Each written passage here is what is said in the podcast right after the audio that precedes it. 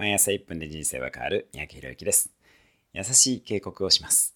数年後人生こんなはずじゃなかったと思いたいなら今すぐインド、中国、アメリカに行って激変している世界を体感してください。健全な危機感があなたを突き動かす強い動機になります。日本から見た世界と実際の世界は180度違います。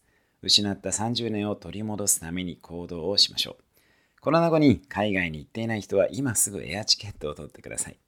世界は激変していますが、残念ながらそれはインターネットでわかりません。体感するしかないです。物価も含め体感をして、あれ、もしかして日本やばいと心から実感することから全ては始まります。